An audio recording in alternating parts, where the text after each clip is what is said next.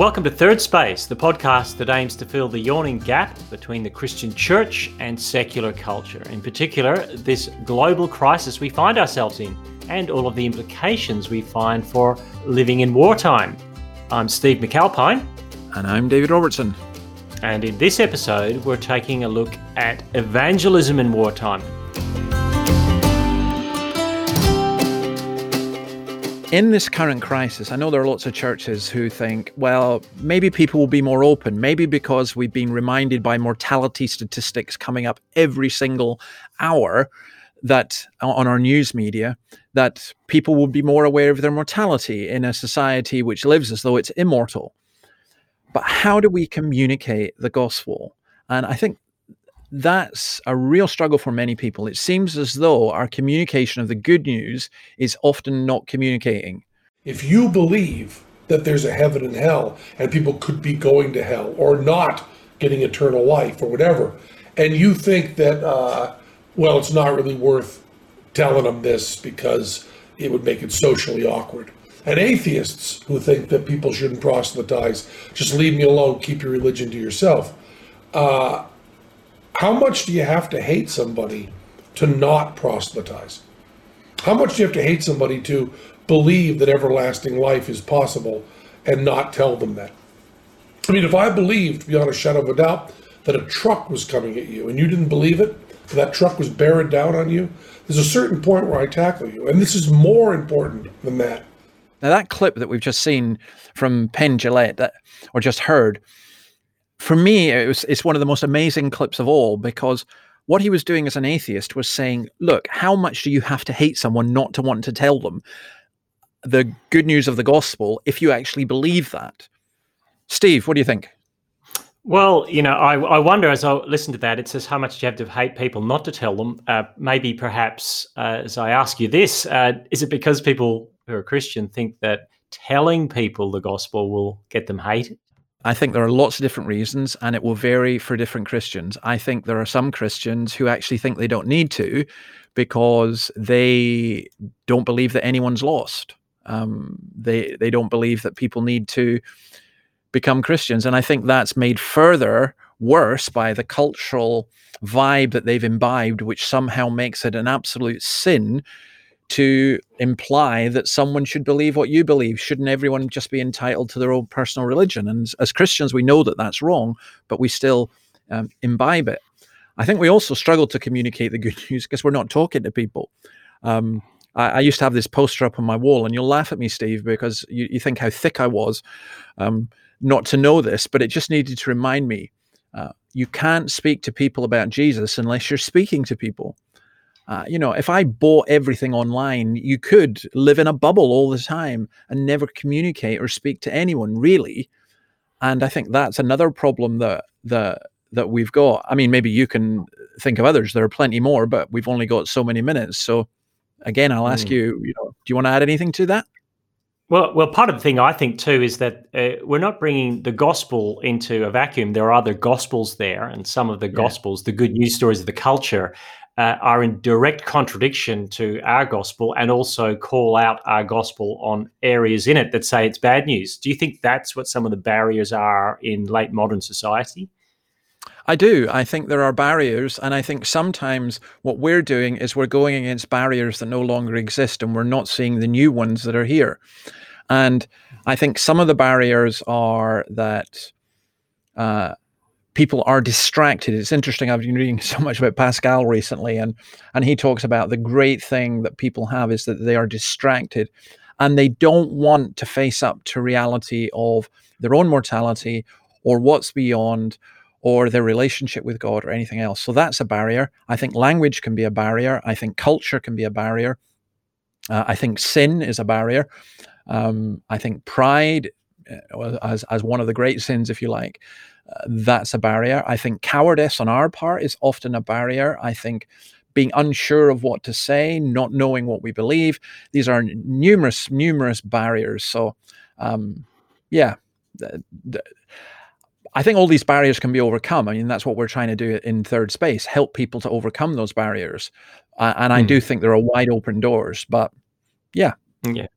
Well, I, I, guess the Bible uses agricultural metaphors to talk about the gospel going out, and obviously in an agricultural setting, you've got ploughing, sowing, reaping. Um, is that a good image? Are those images sort of uh, ripe? ripe. There's a, another one itself. yeah. So, uh, good, good images. Yeah, they're great images. I mean, I I, I love thinking of these things because I always usually think of evangelism as sowing and reaping, and I think a lot of Christians, a lot of churches basically think of it as reaping. Where I, I grew up on a farm and you know this, that explains a lot, by the way, Dave. it does explain a lot. It explains my intelligence. Um, and I'll I'll never hear you know any slagging off of farm workers who are the salt of the earth. Uh, they they and fishermen they're the best occupations. But I was uh, I grew up on a farm, and uh, you know we'd go out and you would you could sow seed. So you might sow your winter barley, you know, in October or whatever, your spring barley, uh, and you didn't go out every day looking to say, "Oh, when is this going to come up?" Uh, and uh, you you knew you will have to wait several months, and that's what we have to do. And I think that um, that idea of sowing, a lot of churches are very slow with that. We need to realize that it could be a, a long, long time before what we sow now uh, reaps. I, I, remember one man, I remember baptizing one man at 99 years old who first heard the gospel when he was eight years old and, in fact, completely rejected it. Wow. But the one thing I think we're missing a lot in today's culture is we need to plow, we need to break up the ground. And that's a lot of different things. That's getting to know people, that's um, breaking up, if you like, their worldview. I think that this COVID crisis and even the the racism crisis and everything else is doing some of the plowing for us. So I think these these terms are all very helpful. Hmm. That that's interesting. Perth as a city is very secular, and I've often heard it said in church planting settings that I've been involved with that uh, bringing the gospel here is like plowing in concrete.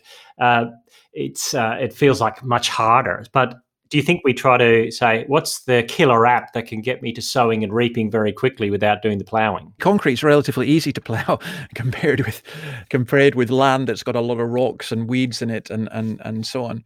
Um, I I think one of the mistakes that we make today is this: we think if only we think people are reasonable, and we think if only they knew it was true, then they would believe it, and that's not the case at all.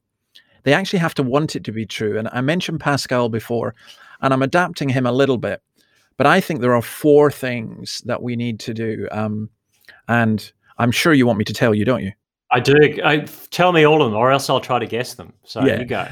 the first is this that it's reasonable because people go, oh, come on, you're crazy. So they need to know it's reasonable. And I, and I do remember sometimes people coming to me and saying, Dave, I just, do you know, what you believe is is ridiculous, but you seem such a reasonable person, and why would a reasonable person believe something so unreasonable? So one thing which we show people is reasonable. Then we have to show them that it's beautiful. So they look at it and go, "Wow." And again, I mentioned in a previous podcast the guy who said, "I hate what you teach, but I want what you've got," and I want people to see the beauty and to go, "I." I, I want people to be saying, I don't know if that's true, but I really wish it were true. Um, and then the good. That's the third one. That this is a good thing. And I think a lot of opposition to even hearing the gospel now is people's perception of Christianity as being incredibly negative or bad, especially as compared with their values. And I want to show them the good. I want to show them the reasonable, the beautiful, the good, and then the true. Mm. I think often, you know, people say, Why are you a Christian? Well, I'm a Christian because it's true. Um, and I believe it's true. But I think I want them to get to this stage of, okay, I can see lots of advantages in this, but how do we know it's true?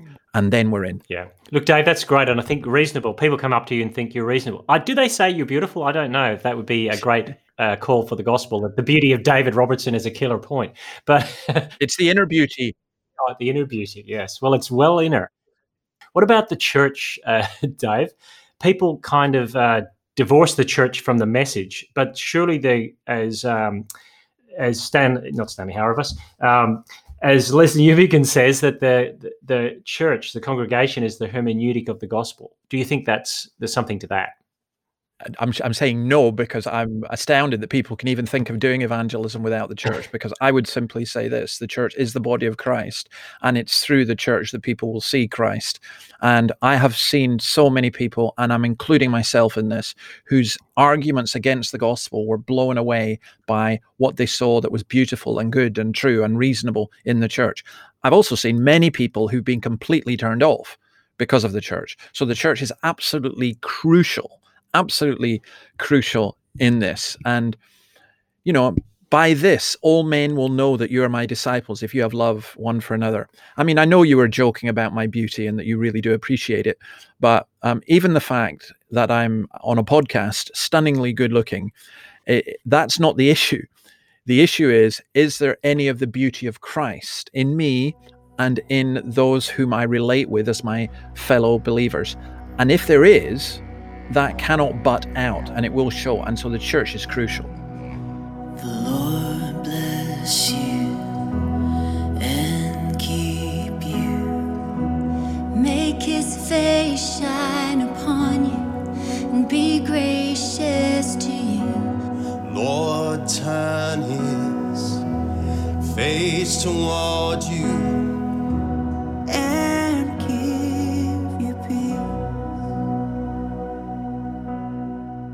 Well, uh, where are we with all of this? Um, we talked about uh, the culture in third space. We talk about it being never more hostile towards the gospel, but never more open. What are your thoughts, Dave? Is it hostile and open, or both? Is it the best of times or the worst of times? There's a hostility that comes from some people. There's a hostility that comes from ignorance. There's a hostility, traditional, if you like, hostility that comes from the evil one.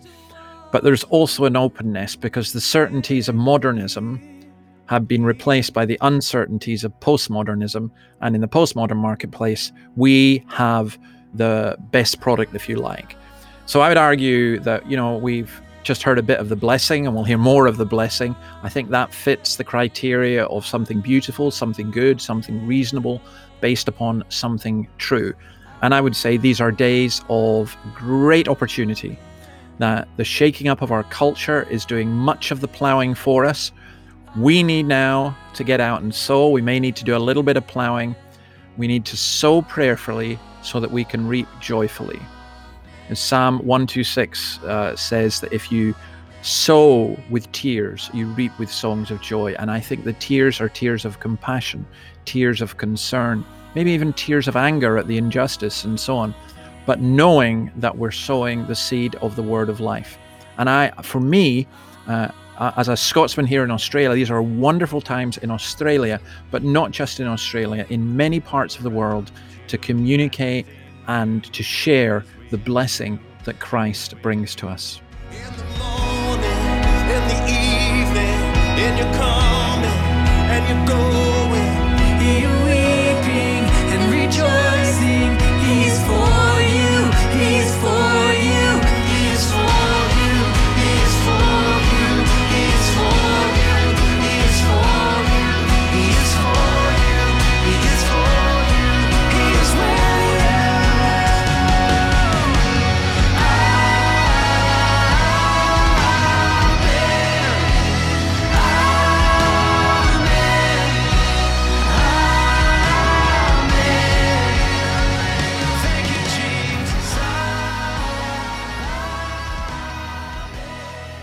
Well, another great uh, podcast to go to uh, in these times would be Hope in Crisis. Uh, Tim Costello hosting that. And in that podcast, Tim talks to mates around the world, and he's been around the world a lot, who are confronting the COVID crisis and other dilemmas. And he's looking at it from a Christian perspective.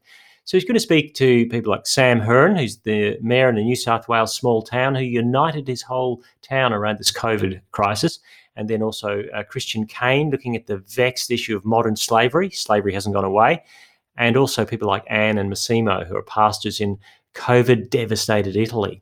So that's Hope in Crisis, and you can find that at eternitypodcasts.com.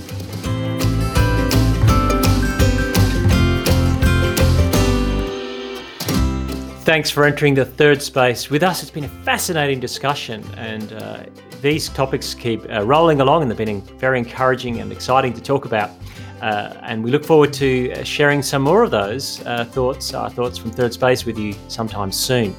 Third Space is hosted by me, David Robertson, and Steve McAlpine, who is the living proof of what we've been talking about that you don't need to be good looking, intelligent, or particularly articulate in order to be able to communicate the gospel. Steve manages to do it without having any of those blessings.